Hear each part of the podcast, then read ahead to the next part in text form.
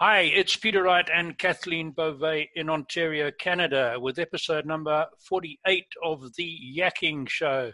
And this is where we talk about life, business, and more. And we try and bring you tips and ideas for the changing world we're living in. And it's certainly changing every day. As always, we have interesting guests to talk to you, uh, to our audience, and it's my job now to welcome the other half of our show hosting capability, uh, far better than me, and that's Kathleen down there in Waterloo. Hi, Kathleen, how are you doing today? Hello, Peter, and thank you so much for that intro, Peter, and thank you all to uh, for joining us. We so appreciate you tuning in, and we always appreciate your comments. So please keep them coming.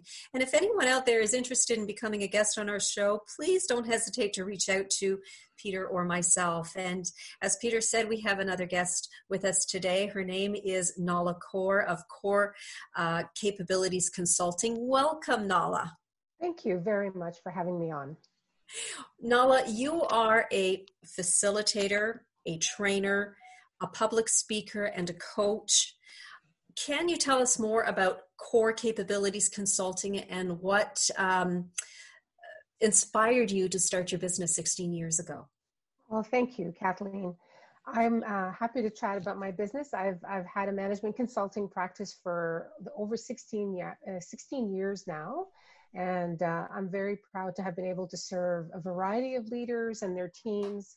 I particularly focus on the areas of emotional intelligence and change management.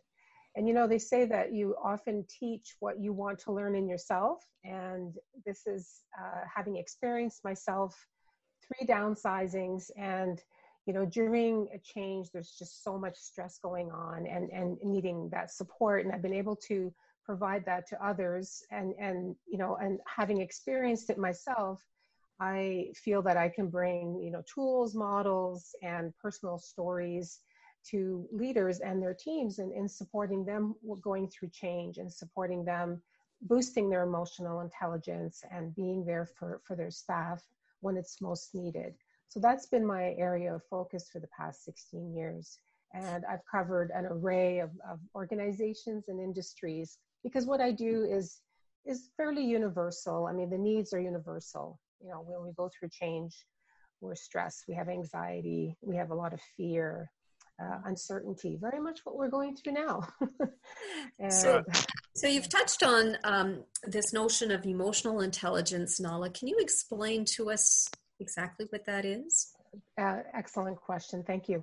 Emotional intelligence really is about our emotional and our, and our, social functioning. It's our ability to be able to tune in to what's going on for us, being able to understand what our feelings and thoughts are so that we can articulate them in a healthy way, so that we can not land on people in a negative way and uh, be able to, to channel and, and, and um, you know, self-regulate ourselves. And in particularly important from a place of leadership because leaders, like it or not, they're in positional power, right? And they have that authority and how they behave is often mirrored in organizations. So this is why I like to focus so much of my practice on leaders because they have so much influence.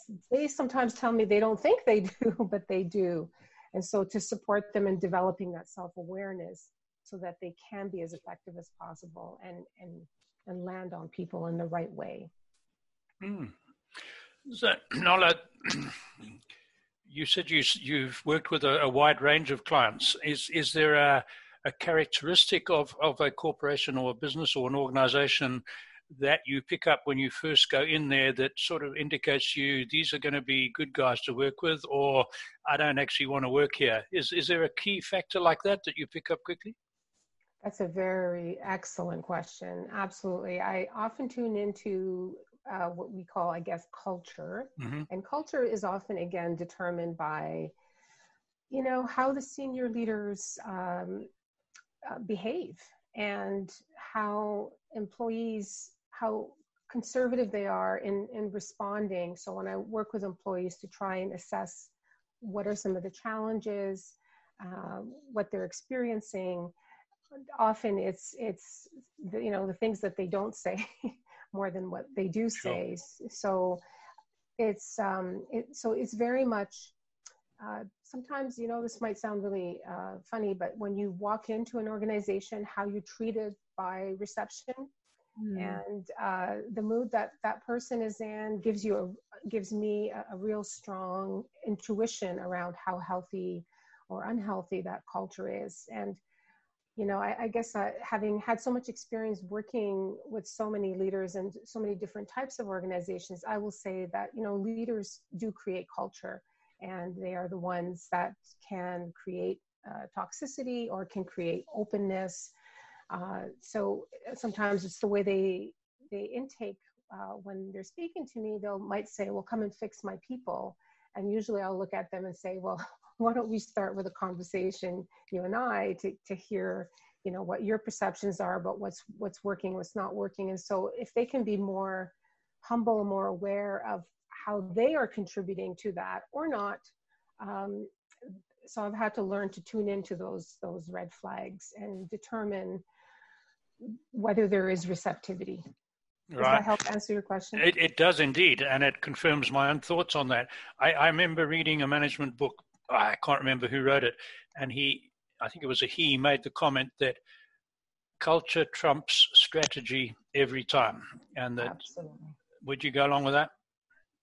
Oh my, yes. I'm trying to remember who said that, but I, have heard. You know what I mean? Definitely.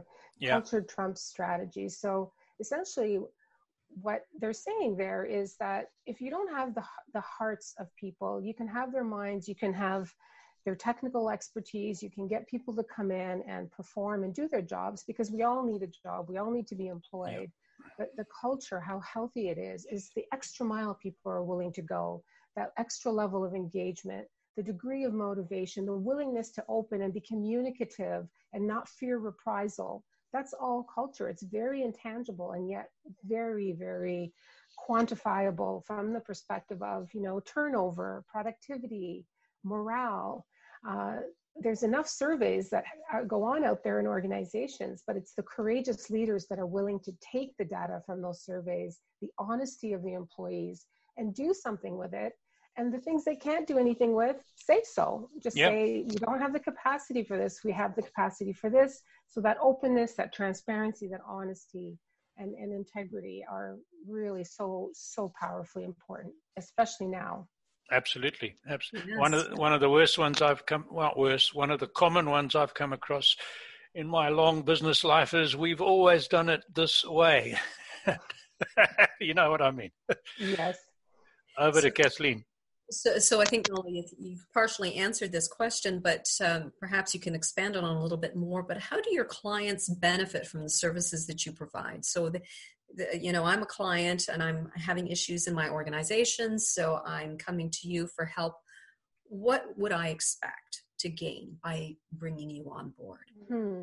You know, I, I want to preface that with saying that there are some exceptional internal consultants that do what I do. I was an internal consultant for many years before I decided, and it was it was help decided for me after I was downsized 16 years ago to to exit. So I I do see the huge value in what internals do, but as an external, having hired externals in the past as well, is that I can come in with more candor. I can come in hit hit the ground running. Sometimes consultants are hired to do things people don't have the capacity for internally, or they may be politically touchy.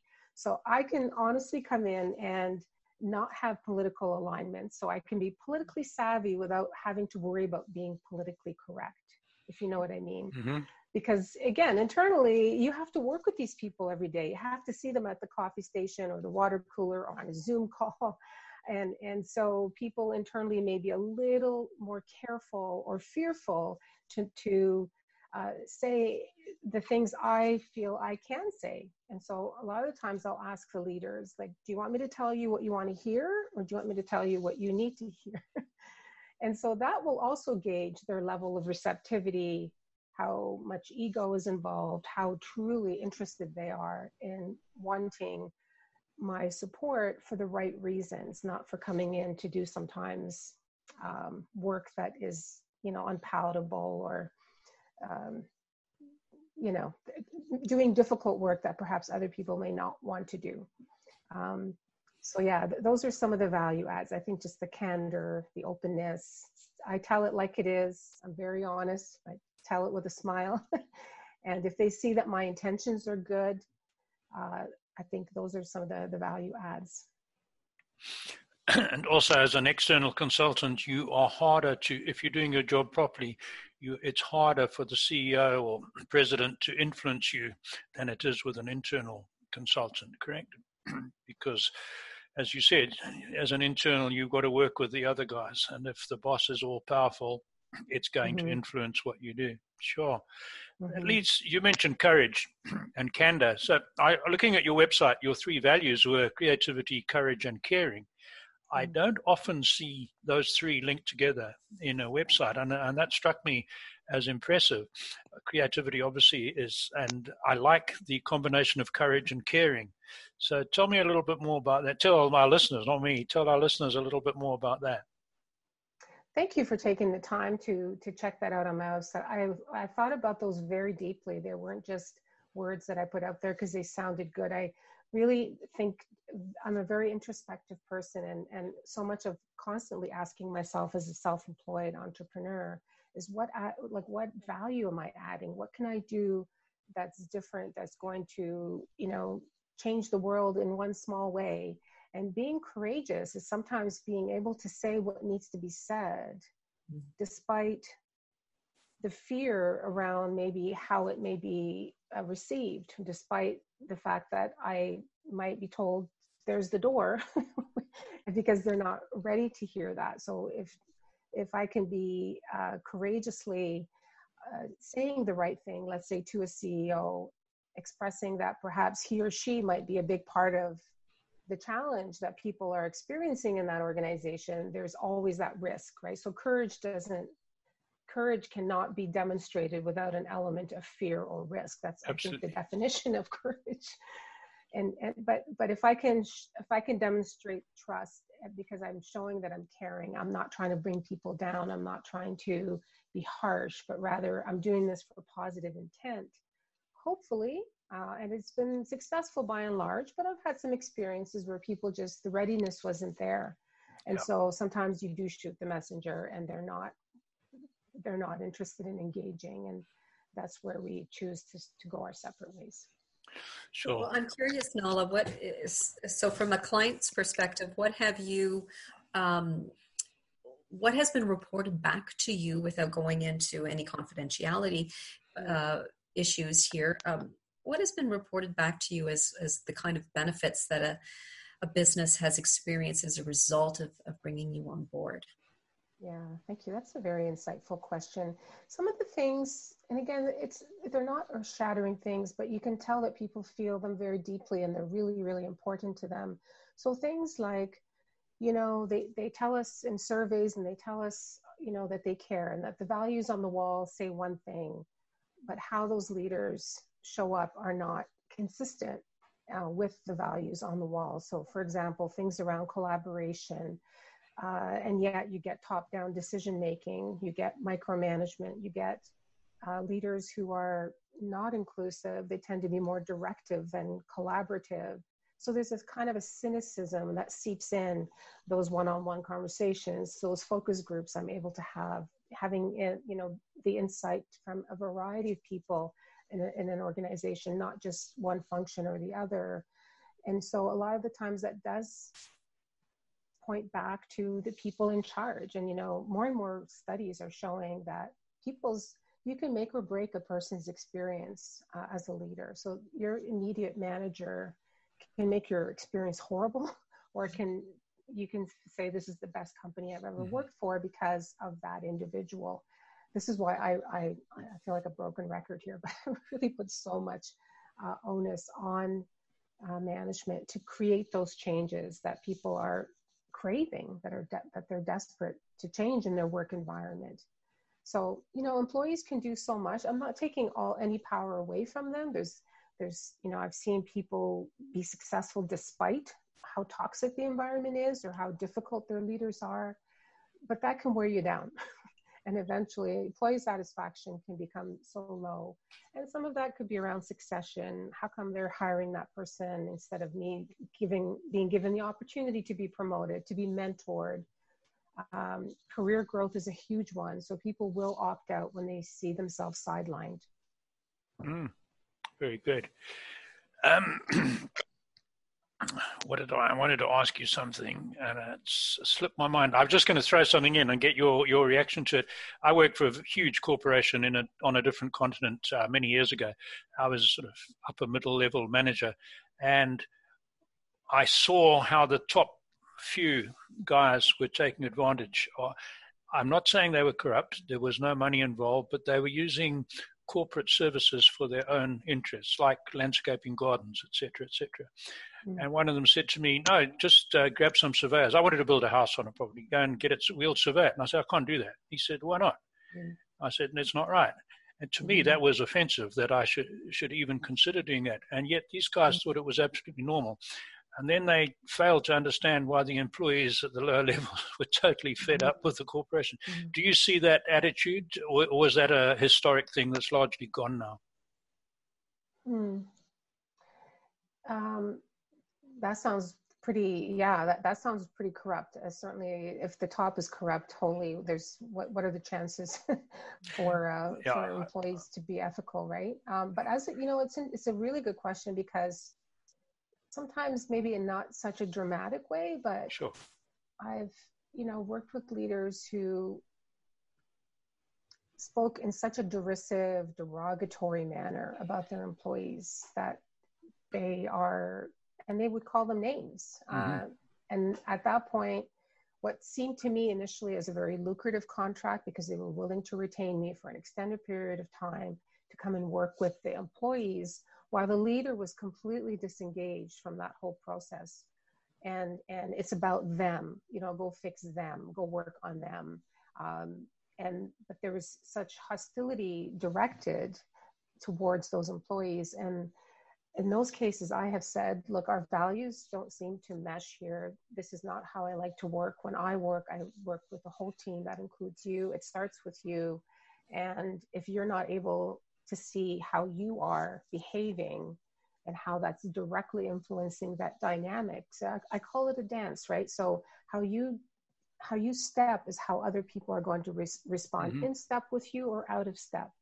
And, and so if that person is completely willing to disengage, I have had to walk away from some very lucrative opportunities. Really? Yeah. Sometimes yeah. kicking myself because as a small business, every deal counts. Absolutely. Know? Yeah. So that's where the courage comes in and do it in a different way. Well done. Over to Kathleen. Uh, Nahla, how has the pandemic changed the way um, you deliver your services to your clients? I tell you, it's been this pandemic has been hard. I, you know, I'm I'm I'm usually the one trying to inspire people and help people persevere no matter what. And you know, living with uncertainty has been something I've had to live with for 16 years. You know, every time I'm done with a gig, I, would always tell people I'm unemployed again. you know, just trying to. we know the feeling.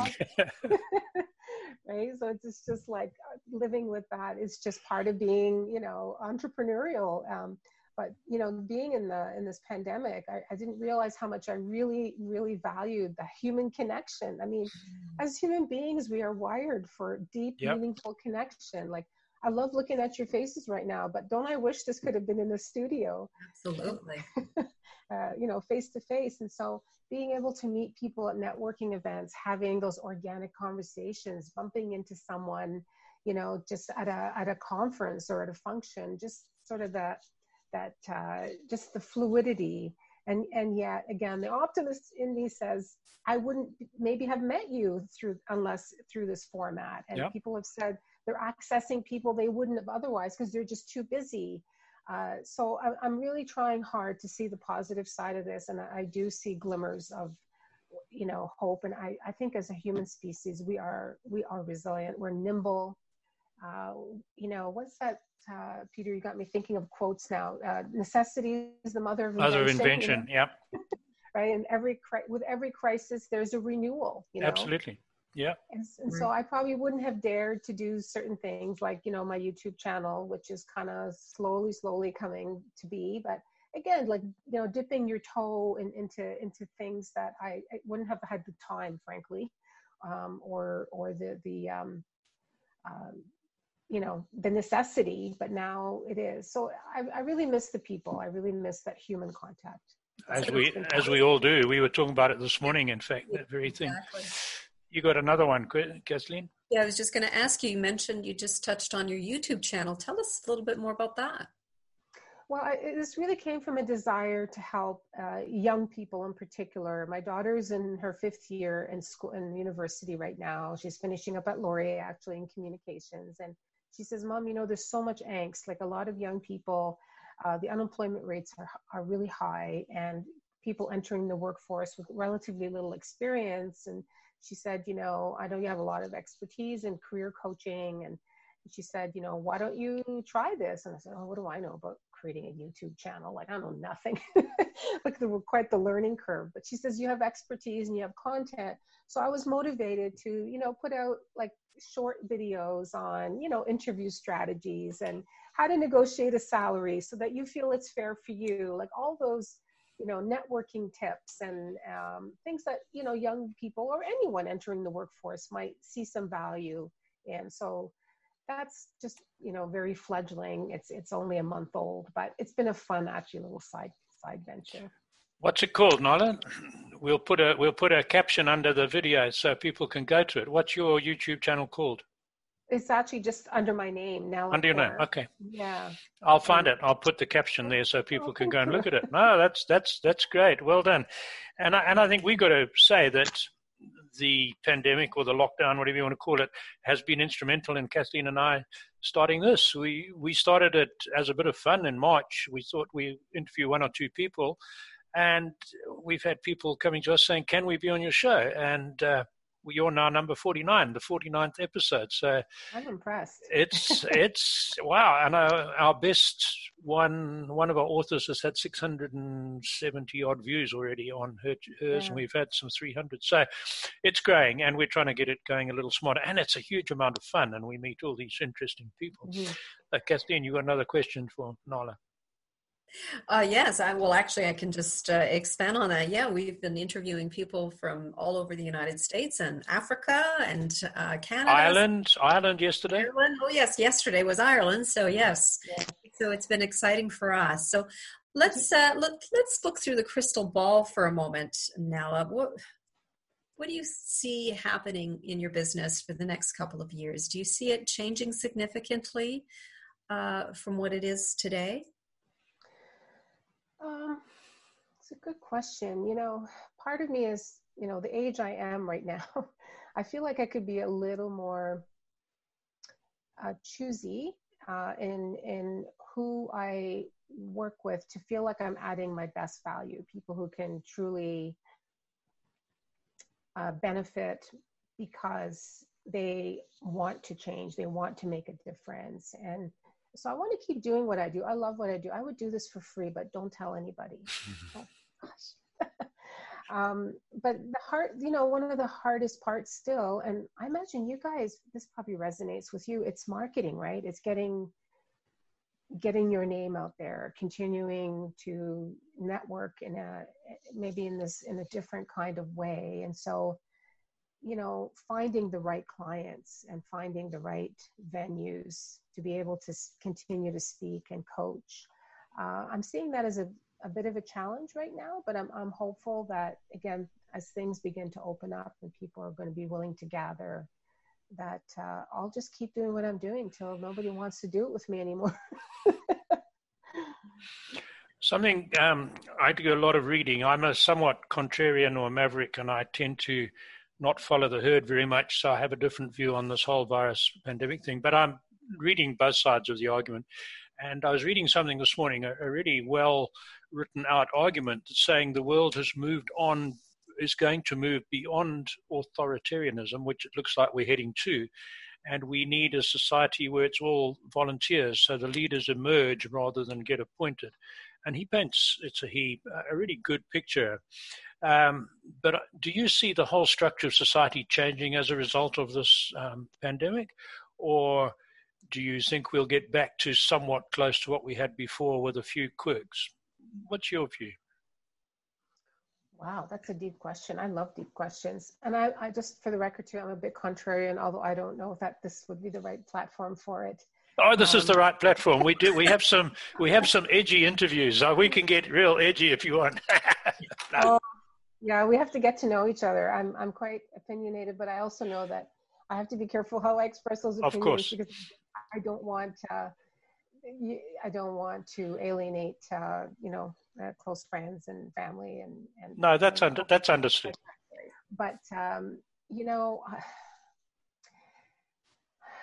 I do think human beings are going to continue to find ways to to connect, you know, in a in a in a soulful kind of way, and I think society has um, in some ways emerged in in, a, in the best way possible, but also in some of the worst ways. Absolutely. And and and, and, and so in some of the worst ways, just to kind of get that out of the way is again when I see people allowing fear to overtake uh, rational sense, like yep. hi- nothing wrong with vigilance, but hypervigilance can make you crazy. Yep.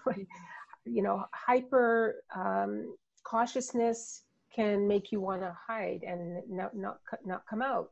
And and so i've seen the intense anxiety manifest in ways that are not helpful. People can be terribly mean. They can be quite dismissive and rude. And i think i was like maybe one foot closer to someone than i should have been. And she yelled at me and said, stand back.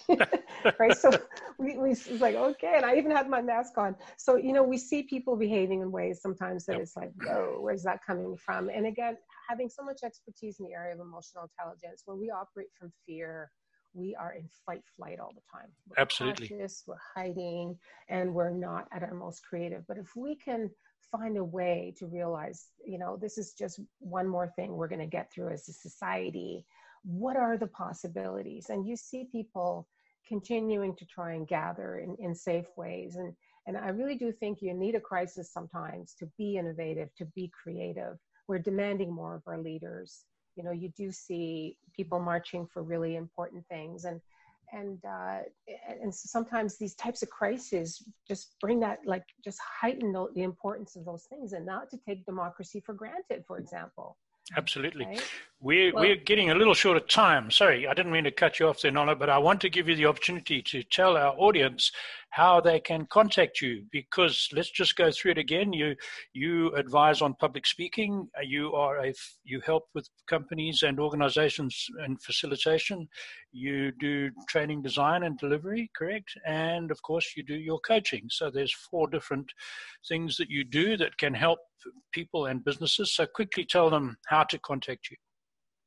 Yeah, so my website is uh, Kor Capabilities Consulting, and Kor is my, like my last name, K O R. So it's a play on words there a little bit.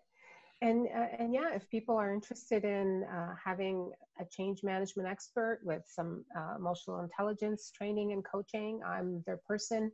And um, they can check me out on my website and reach out to me through that avenue. We will put that in the description and as a caption under the video and as a reminder as well for young people who are worried about employment.